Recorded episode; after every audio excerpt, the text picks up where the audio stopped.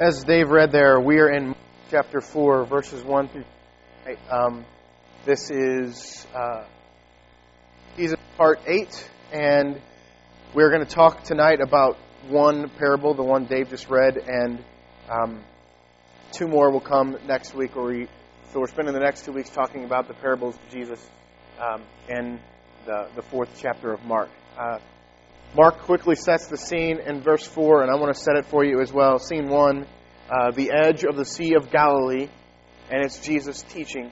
And uh, the habit of Jesus here is that Jesus is teaching in parables and using the physical to teach the spiritual.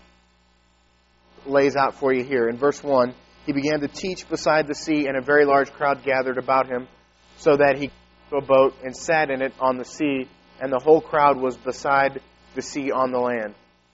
There's, the last few weeks, there are thousands and thousands of people that have come from hundreds and hundreds of miles away uh, to hear Jesus talk and hear Jesus teach. And now uh, Mark is telling us about a certain time, a certain instance where Jesus was teaching by the sea, and there was such a great crowd that he had to get into a boat because there were people pressing down on him too much. So that's the, the physical scene of what's happening here. And uh, verse 2, it says, And he was teaching them many things in parables. In his, in his teaching, he said to them, the, the, the verse there is, is setting up what, what's happening here. Again, Mark was never really concerned, or not never concerned, but not nearly as much concerned with what Jesus taught as much as how Jesus lived his life. And so Mark is trying to present Jesus as the suffering servant, as showing what discipleship looked like, instead of laying out all the teaching of Jesus. And this was probably an hour or two long teaching session that Jesus had and he only brings out three parables, and we'll only look at, at one of those tonight. Um,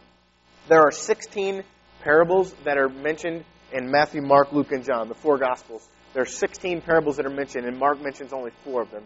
And three of them are here in this chapter, and, and one we, we talk about tonight.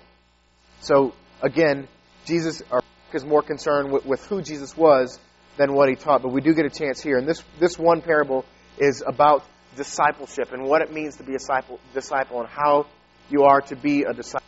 And remember that the root word for dis- disciple, the root word of disciple is in discipline. And so, in order to be a disciple of Jesus Christ, there must be discipline in your life. And the word disciple actually means one who patterns his life around the life of another and the teachings of another. So, Christ, Mark is laying out what Christ meant by discipleship and what it means to be a disciple is one who follows the life and the teaching of another. And so Mark is laying this out here. And this parable itself is about discipleship. And so this is the reason why, why Mark takes this hour or two long teaching session of Jesus and boils it down and starts it with this one parable because it is the parable version of Jesus' explanation of why he's here. I'm here to disciple you, to, to allow you to, to follow me and be my disciples. Is talking about are, are roadblocks that are used to derail us from becoming disciples. All the way down to, to verse 9. I don't want to as much, but more about what it was teaching. Verse 9, he, and he said, after reading the parable, and Jesus said, He who has ears to hear, let him hear. Basically, those who want to be discipled, those who want to draw near to me, they're going to get it, and those who don't aren't going to get it. So this is Jesus' telling of the, the first few parables here, and, and Mark has set the scene. So the, uh, the, the thought is if you really want to know, if you really want to follow me, you're going to draw close to me, you're going to come close to me, and that's what this thing is all about. So, scene two comes, Mark sets the scene for the, the second scene, and it's uh, found in, in verse 10. And when he was alone, those around him with the twelve asked him about the parable. So the, the, the, second scene is the teaching session is over, and now Mark has gathered the, the rest of the people around him and brought them to himself. And now there's, there's and we, when we see disciples, sometimes we can get confused about what disciples means. Last week we, we saw the list of the 12 disciples of Jesus Christ Matthew and, and James and John and Peter and Bartholomew and, and Judas and all those guys. But this here is disciples and those who are around him. So those who are really close to Jesus, those who would attach their lives to Him, those who would be called disciples under the definition that, that patterned their life after Jesus and that, that paid attention to His teaching were gathering really close to him. These are the people that are around him. Probably 25, 30 people that have, have withdrawn from the, the edge of the sea and probably gone up into the woods, into the wilderness. Maybe uh, Jesus took his disciples into the, uh, the Garden of Eden a lot. He probably went off to a secluded place where they knew that they would gather, and he began to teach them more and more intimately. In verse 11, he says, And he said to them, To you has been given the secret of the kingdom of God. To you has been given the secret of the kingdom of God. To his disciples. And I would hope that we'd all consider ourselves and call ourselves disciples. We can connect with this passage here. To us has been given the kingdom of God, the secret to the kingdom of God. But for those outside, everything is in parables. Basically, he's teaching here that everything, it, th- those that are gathering around, those, and we, we've talked that there are thousands and thousands of people coming from hundreds of miles away to hear Jesus talk because they are sensationalists and they want to see what's going on. He, they've heard that he's healing people and, and they've got ailments they want to get healed. They've, they've heard that he, he's teaching with authority and challenging the scribes and the, the, the big time, strong religious leaders. And they've heard of the people, the, the biggest religious leaders of the day from Jerusalem have come down to, to challenge him. And so people have come around him to, to get along with the popularity and the sensationalist that, that's happening here. But Jesus is, is teaching them in parables because if you aren't willing to lay down your life and aren't willing to, to come alongside him and truly be discipled by him, he's to, you're to be confused by what he's got to say. But Jesus says here in verse 10 that to those who have drawn near, you have the kingdom of God. You have the secret. And those who haven't don't have. Everything else is in parables. He wants in verse 12, this is a quote directly from Isaiah chapter 6, verses 9 and 10. Jesus quotes the Old Testament scriptures so that they may indeed see but not perceive, and may indeed hear but not understand, lest they should turn and be forgiven. Jesus has given you the keys, and He is investing in a few people for the purpose of spreading His message. And everybody else isn't going to understand, they're not going to get it. You, he's basically saying you have to, to be near me, you have to see me and hear from me to get it. But there are dangers in this world that will keep you from fully understanding what these keys are, what these things are, what's happening in this world. There are dangers that keep us from that. And I want to spend the rest of our time and most of our time talking about that. The explanation that Jesus gives that block us, that derail us from true discipleship. So, you've probably heard this parable before, and you've probably even studied this parable before. But the heart of this parable is Jesus teaching what it means to be discipled, what it, the definition of discipleship. Our time together, we will will look at what it means to be discipled. And he uses the, Jesus is always using the, the physical to teach the spiritual. And tonight, um, I want to use uh, some props here. Um, the couple of uh, early this week, I think, or maybe I think it was last weekend actually.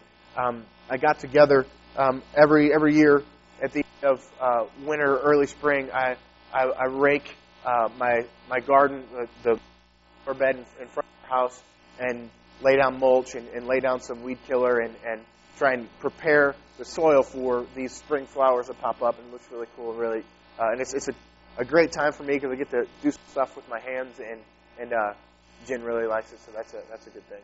Um, and so, but we've got this mole issue in our in our uh, in our front yard. There's little tracks all over, and every time I walk out, I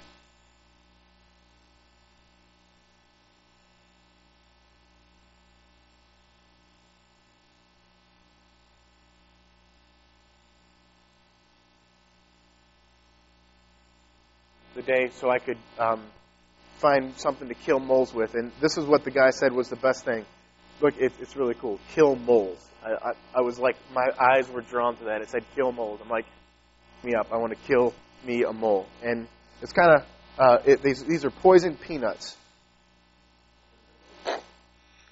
So don't, uh, if this is like child-proof here, so I want to keep it away from you guys. Don't eat these poison peanuts. Um, basically, the, the point is this is uh, a point here, and you you shove this. If my hand is the dirt, you shove it down into the ground, into his hole where he's kind of you can see where he's burrowed in, and it has popped the, the soil up, and you wind up with a hole about that big, and then you unscrew it, and you pour some of these these poisoned peanuts into the hole. and then you, you smash it together, and hopefully the little mole comes walking by and he eats the peanuts and, and he, he dies there. Um, so I was excited because down. Uh, it was several days, and there there were no like things that had popped up, and so I, I thought maybe he did eat the peanuts and he was dead and he was going to quit coming. He would burrow under, like we've got bricks around the outside of our our flower bed in the front. He was in the grass and he would burrow under and come up and eat the bulbs that were supposed to pop up, and the the tulips would never come up. And so we decided to use this, and maybe it would kill it.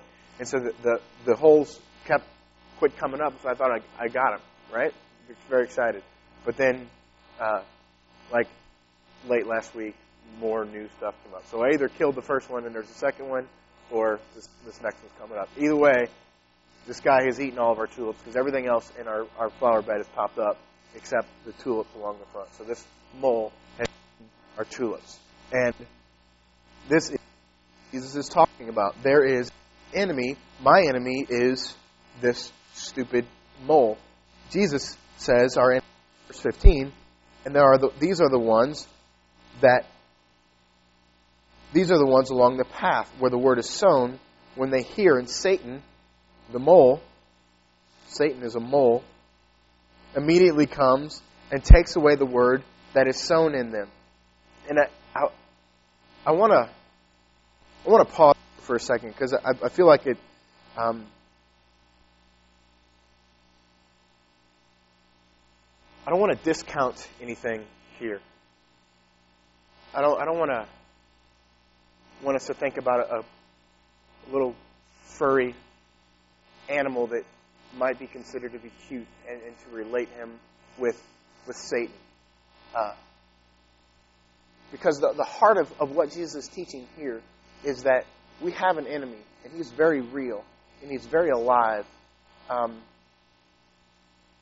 and he's his focus and his task is to take the, the word away from you so that it cannot plant, cannot root, cannot germinate in your life.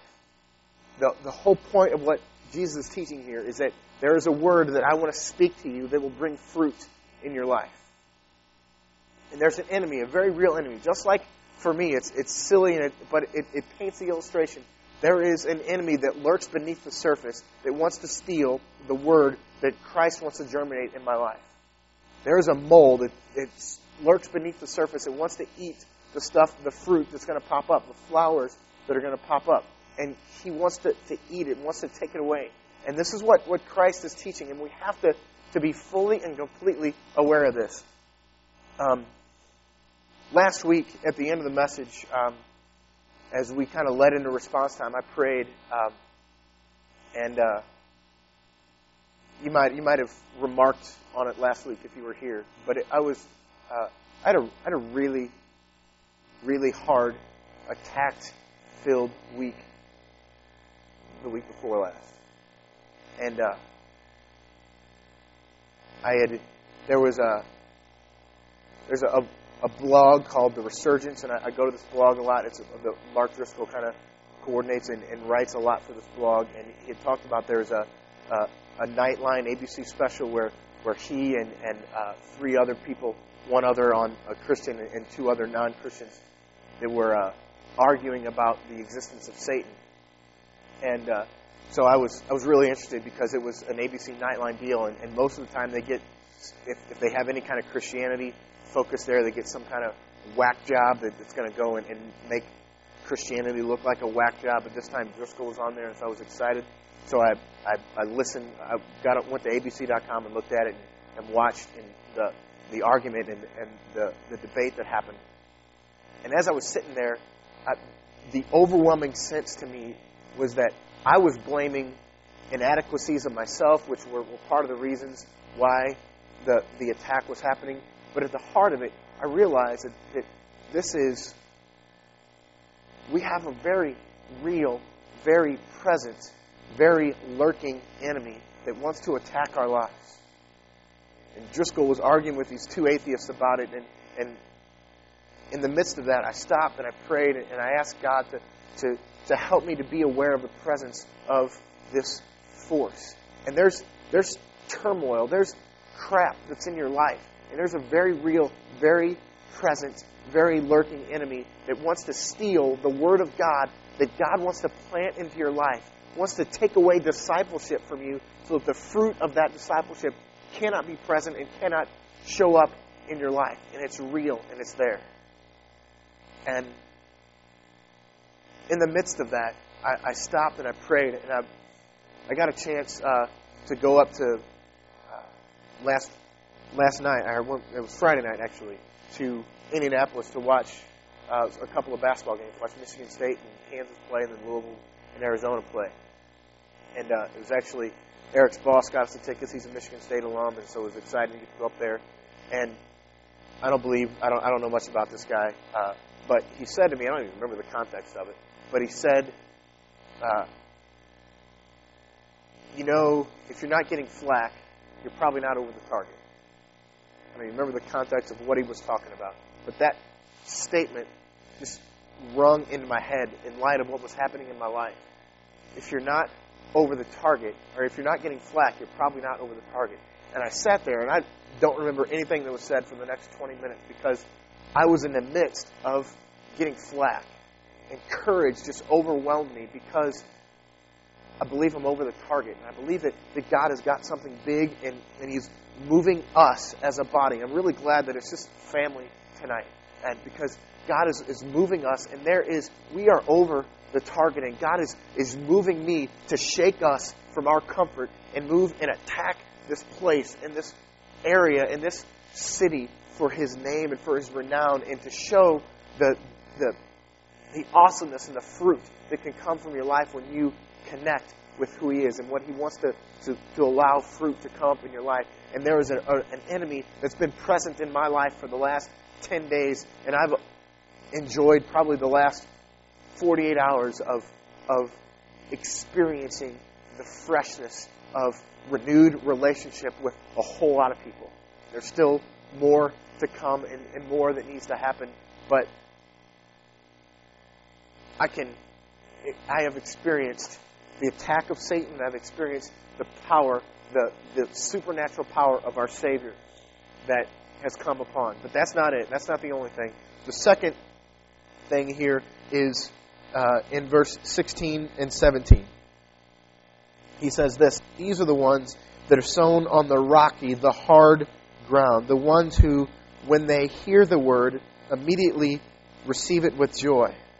And they have no root in themselves, but endure for a while.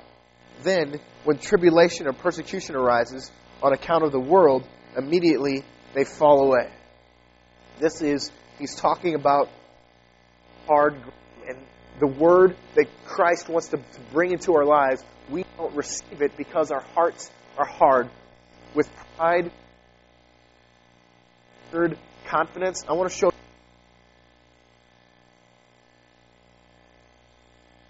um, in this movie, the Robin Williams is a psychiatrist, and he's talking to uh, Matt Damon, and, and Matt Damon is this proud, strong, cocky kid who doesn't allow anything to, to seep into his life because he thinks he knows everything there is to know about life. And uh, Robin Williams comes to grips with it, and, and this.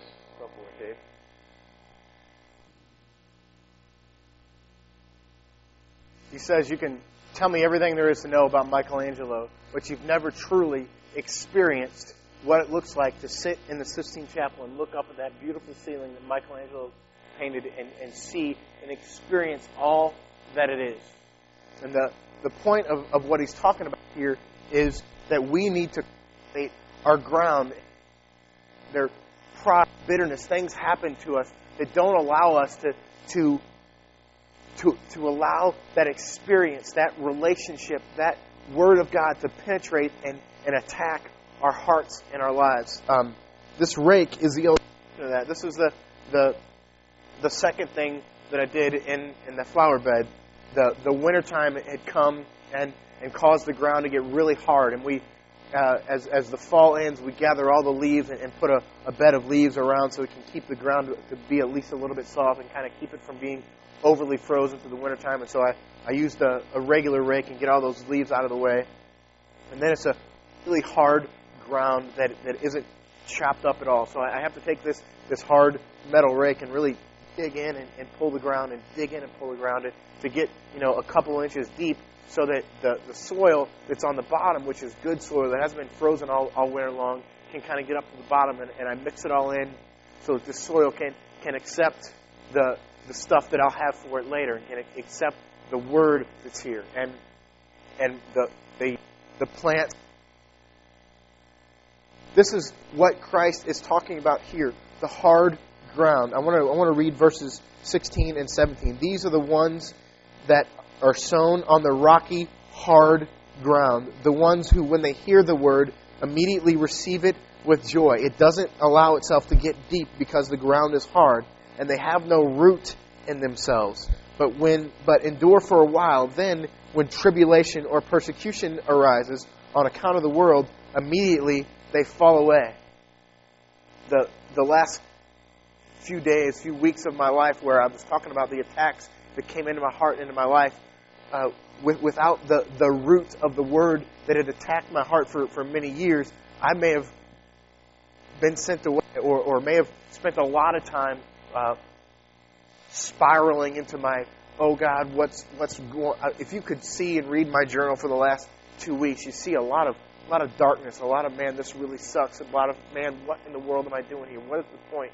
But the, the root that had taken deep and taken hold deeply bared fruit in the last few days, and I was able to, to rely upon that. But I want to talk specifically about causes that I see for us to have rocky ground that don't allow the word to penetrate into our lives. And the first one is pride. We are strong and self assured people. I'm a strong, self assured people. Sometimes when I come to a text, I read it and I think, yeah, I got that. That's cool, and move on. And that's a hard ground. That is what of the last clip that, that we showed is that there's we don't experience God to his fullness, and pride keeps us from that. And we we are glad to expose ourselves to the world or to the word, but we stop short of allowing it to saturate into who we are, to the depth of who we are, to the good soil. And the second one, uh, and this is the, the, the thing that, that I found myself, I, I accuse myself of, is bitterness. Um, because of our opinion of the tool that Jesus happens to use to, to the, the rake that he happens to use to, to, to dig up the soil. There's a lot of times, anything that comes out of most Christian bookstores, I don't like.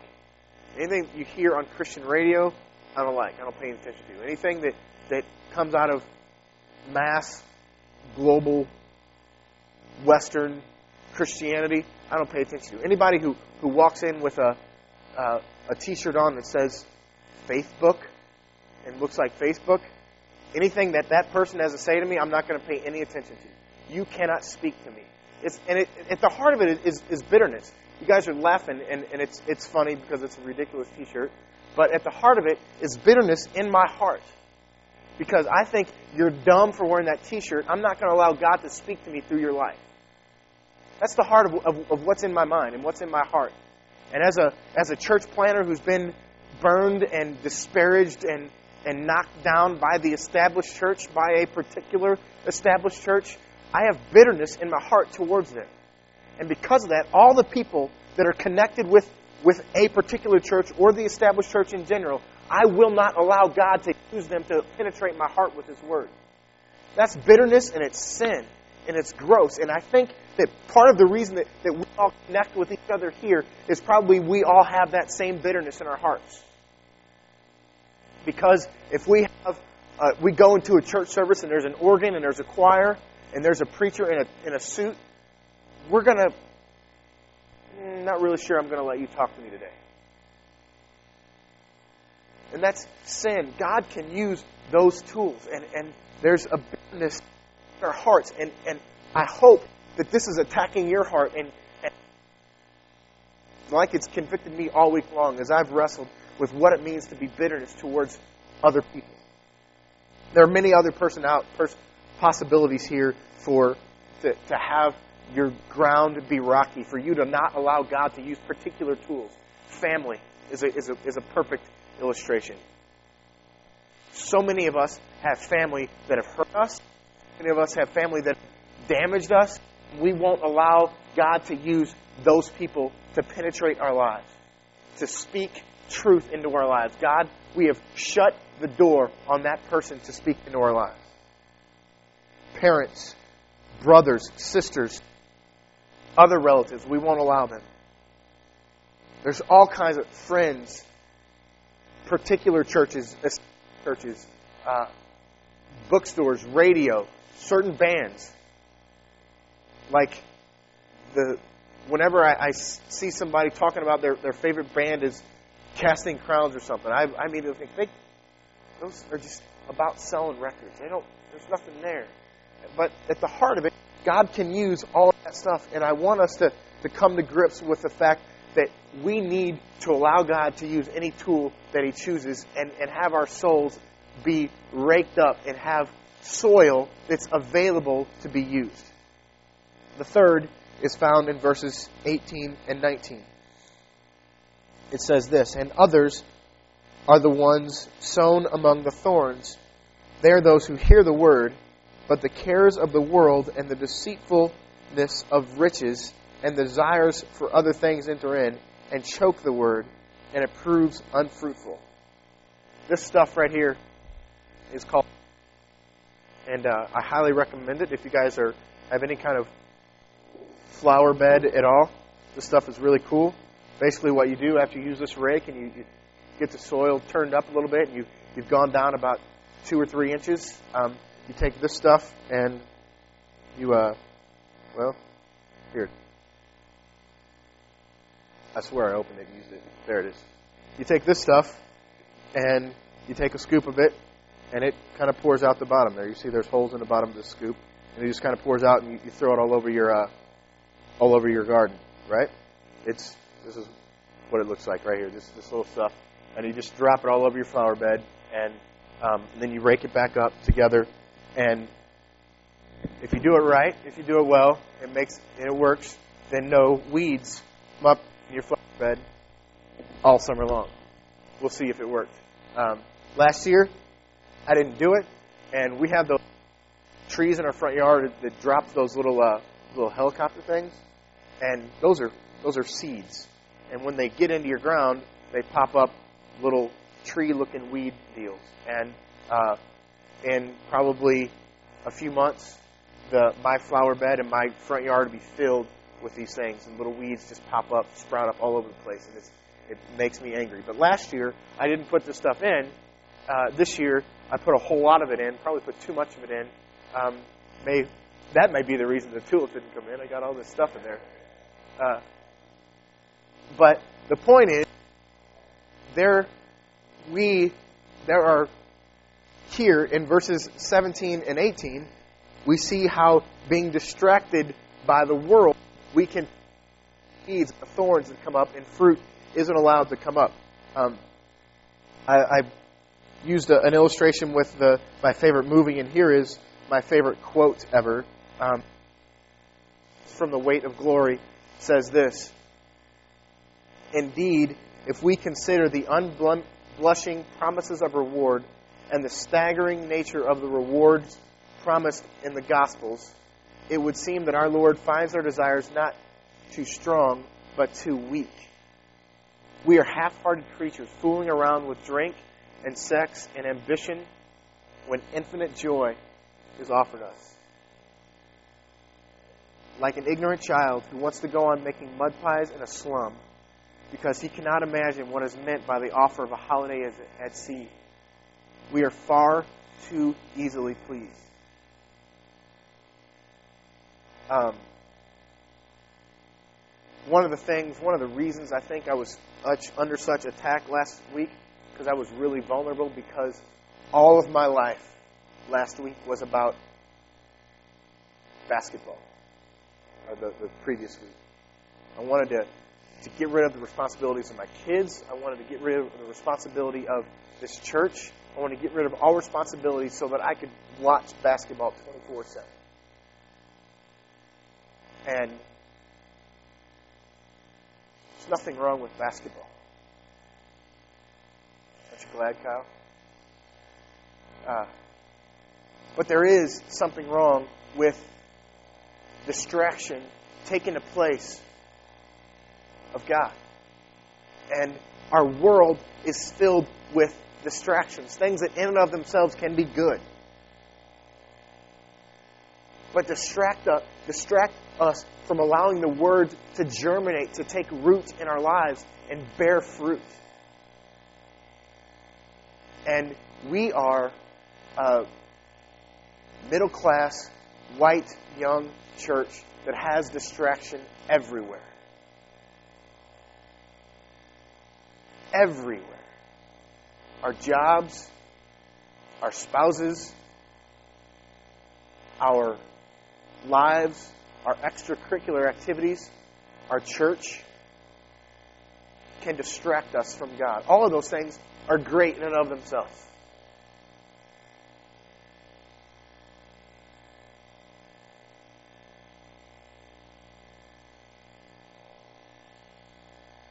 But I want to, this is a call that, that I've placed in my heart and in my life for, for the next foreseeable future. I don't want to put an end date on it. And I want to call every one of us to it. Where we take a day of the week, a time, at least a portion of that day, for a time period of a day every week where it's consistent. Like every Monday at lunch, every Tuesday at midnight, every Wednesday morning, one day throughout the week, every week, where we take a time to fast from something from radio, from TV, from work, from lunch, from something, and use that time to practice a spiritual discipline. Have this book, this is the only copy of this book I can get my hands on. On, we'll have more next week out. Um, we've had uh, with Christ in the School of Prayer and, and uh, Master Plan of Evangelism that we've sold you guys for a, a cheaper price and you can buy it. Um, we're going to give copies of this away, but only if you're really going to read it and use it. This is uh, a book called Spiritual for the Christian Life, uh, written by a guy named Don Whitney. Um, this was a seminary book of mine, and I want to read uh, a little excerpt from it, from it for you from the end of it. Uh, the spiritual disciplines, and remember, we talked at the beginning about what these disciplines were. A disciple is one who patterns his life after the teachings and ways of another and the root of discipline is disciple. So the spiritual disciplines, if you want to be discipled, you will practice these things. The spiritual disciplines aren't intended only for Christians who have a lot of spare time on their hands. They are the God given means, the spiritual disciplines are the God given means by which busy believers become like Christ. The whole point of the Gospel of Mark is to help us become. Help us to understand and do and become more like Christ. Go back to the book. They are the God given means by which busy believers become like Christ. God offers His life, His life changing grace to taxi driving, errand running moms, to hardworking, overcommitted dads, to homework heavy, extracurricular busy students, to schedule packed singles, to responsibility overloaded parents, in short, to every believer, and he offers them through the spiritual disciplines. I am calling Rick, I am calling every one of us to fast throughout a particular day for at least a time period of a particular day. And maybe if, if you really want to throw yourself into it, maybe it's a fast for a whole day. Maybe it's a fast for a whole week from something, from radio, from television, even from from all these things aren't bad in and of themselves. And don't hear me attacking radio. Don't hear me attacking TV and any of those things or, or activities that you do. But when they distract you from the Word of God, when they distract you, when they make your soil hard, when they make your soil not allowed to, to, big, to dig deep, when they make you be distracted by the world, they become sin, they become wrong. And I'm calling each of us to a fast for I'm not saying we're going to do it for the next month, for the next two months, for the next six years. Somewhere, God will tell you how that's going to work. But fast from something. Every one of us, time where we can take out of our day. We can wake up in the morning, my our habit in the morning, every morning, every day through the week, goes like this. We wake up, I go into the to the to the kitchen, get the kids going, I make them breakfast while Jen sits and does email and does eBay stuff. And then I get I go from breakfast to making lunches, and then when lunches are made, I get my turn at the computer and I check email and I check sports and I check what happened the night before. And Jen goes and gets the kids ready for school, and then uh, she gets their teeth brushed and she gets their clothes on, and then we go and walk out the door. For us, a very simple way would be Jen doesn't take that time to email. I don't take that time to check email. We take that time to engage and connect with God. That's an easy, simple fact. There's nothing wrong with email or eBay or sports or any of that stuff. But there is when it disallows us to connect God at the start of the day. Lunch, maybe guys at your at your work, you go out and you have lunch. Take one day a week where you don't do that, where you go have lunch by yourself. You go sit in your car and read the Word. You go sit in, in your car and read that book, Spiritual Discipline. You go do something. Connect with God. You go sit in your car and just pray. You go sit in your car and do something. There are so many different ways that we can have to connect with God. And if we are serious about what God has in store for us, if we are over the target, like I think we're over the target, we better be doing this, or God will attack your marriage, God will attack your family, or, I'm sorry, Satan will attack your marriage, Satan will attack your life, Satan will attack your job, Satan will attack these things and try to steal them away from you. Just like all this stuff is talking about. Jesus is using the physical. We can connect with the whole garden illustration and all that stuff. What God is, is Jesus is saying here in the Gospel of Mark and, and all these things we can connect with. But the heart of it is there's a very real, very present enemy that wants to distract you, wants to put pride and bitterness in your heart, and wants to steal the fruit that God wants to give you through His Word. And if we are serious, if we really understand it, if you really believe that God is moving us towards a target, if you believe that we are the target like I think we are, then we better be doing this or there is going to be some serious hardship in our lives.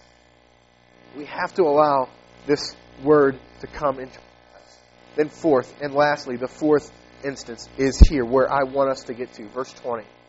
But those who were sown on the good soil are the ones who hear the word and accept it and bear fruit thirtyfold, sixtyfold, and a hundredfold.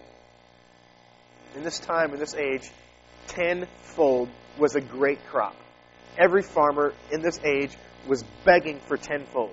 Here, Christ is promising thirtyfold, three times what is good, sixtyfold, six times what is good, one hundredfold, 100 times what is good. It's fantastic. This is supernatural yield from the Word's penetration into our hearts. God promises. When we seek God, when we prepare our hearts, prepare the soil of our lives in such a profound way,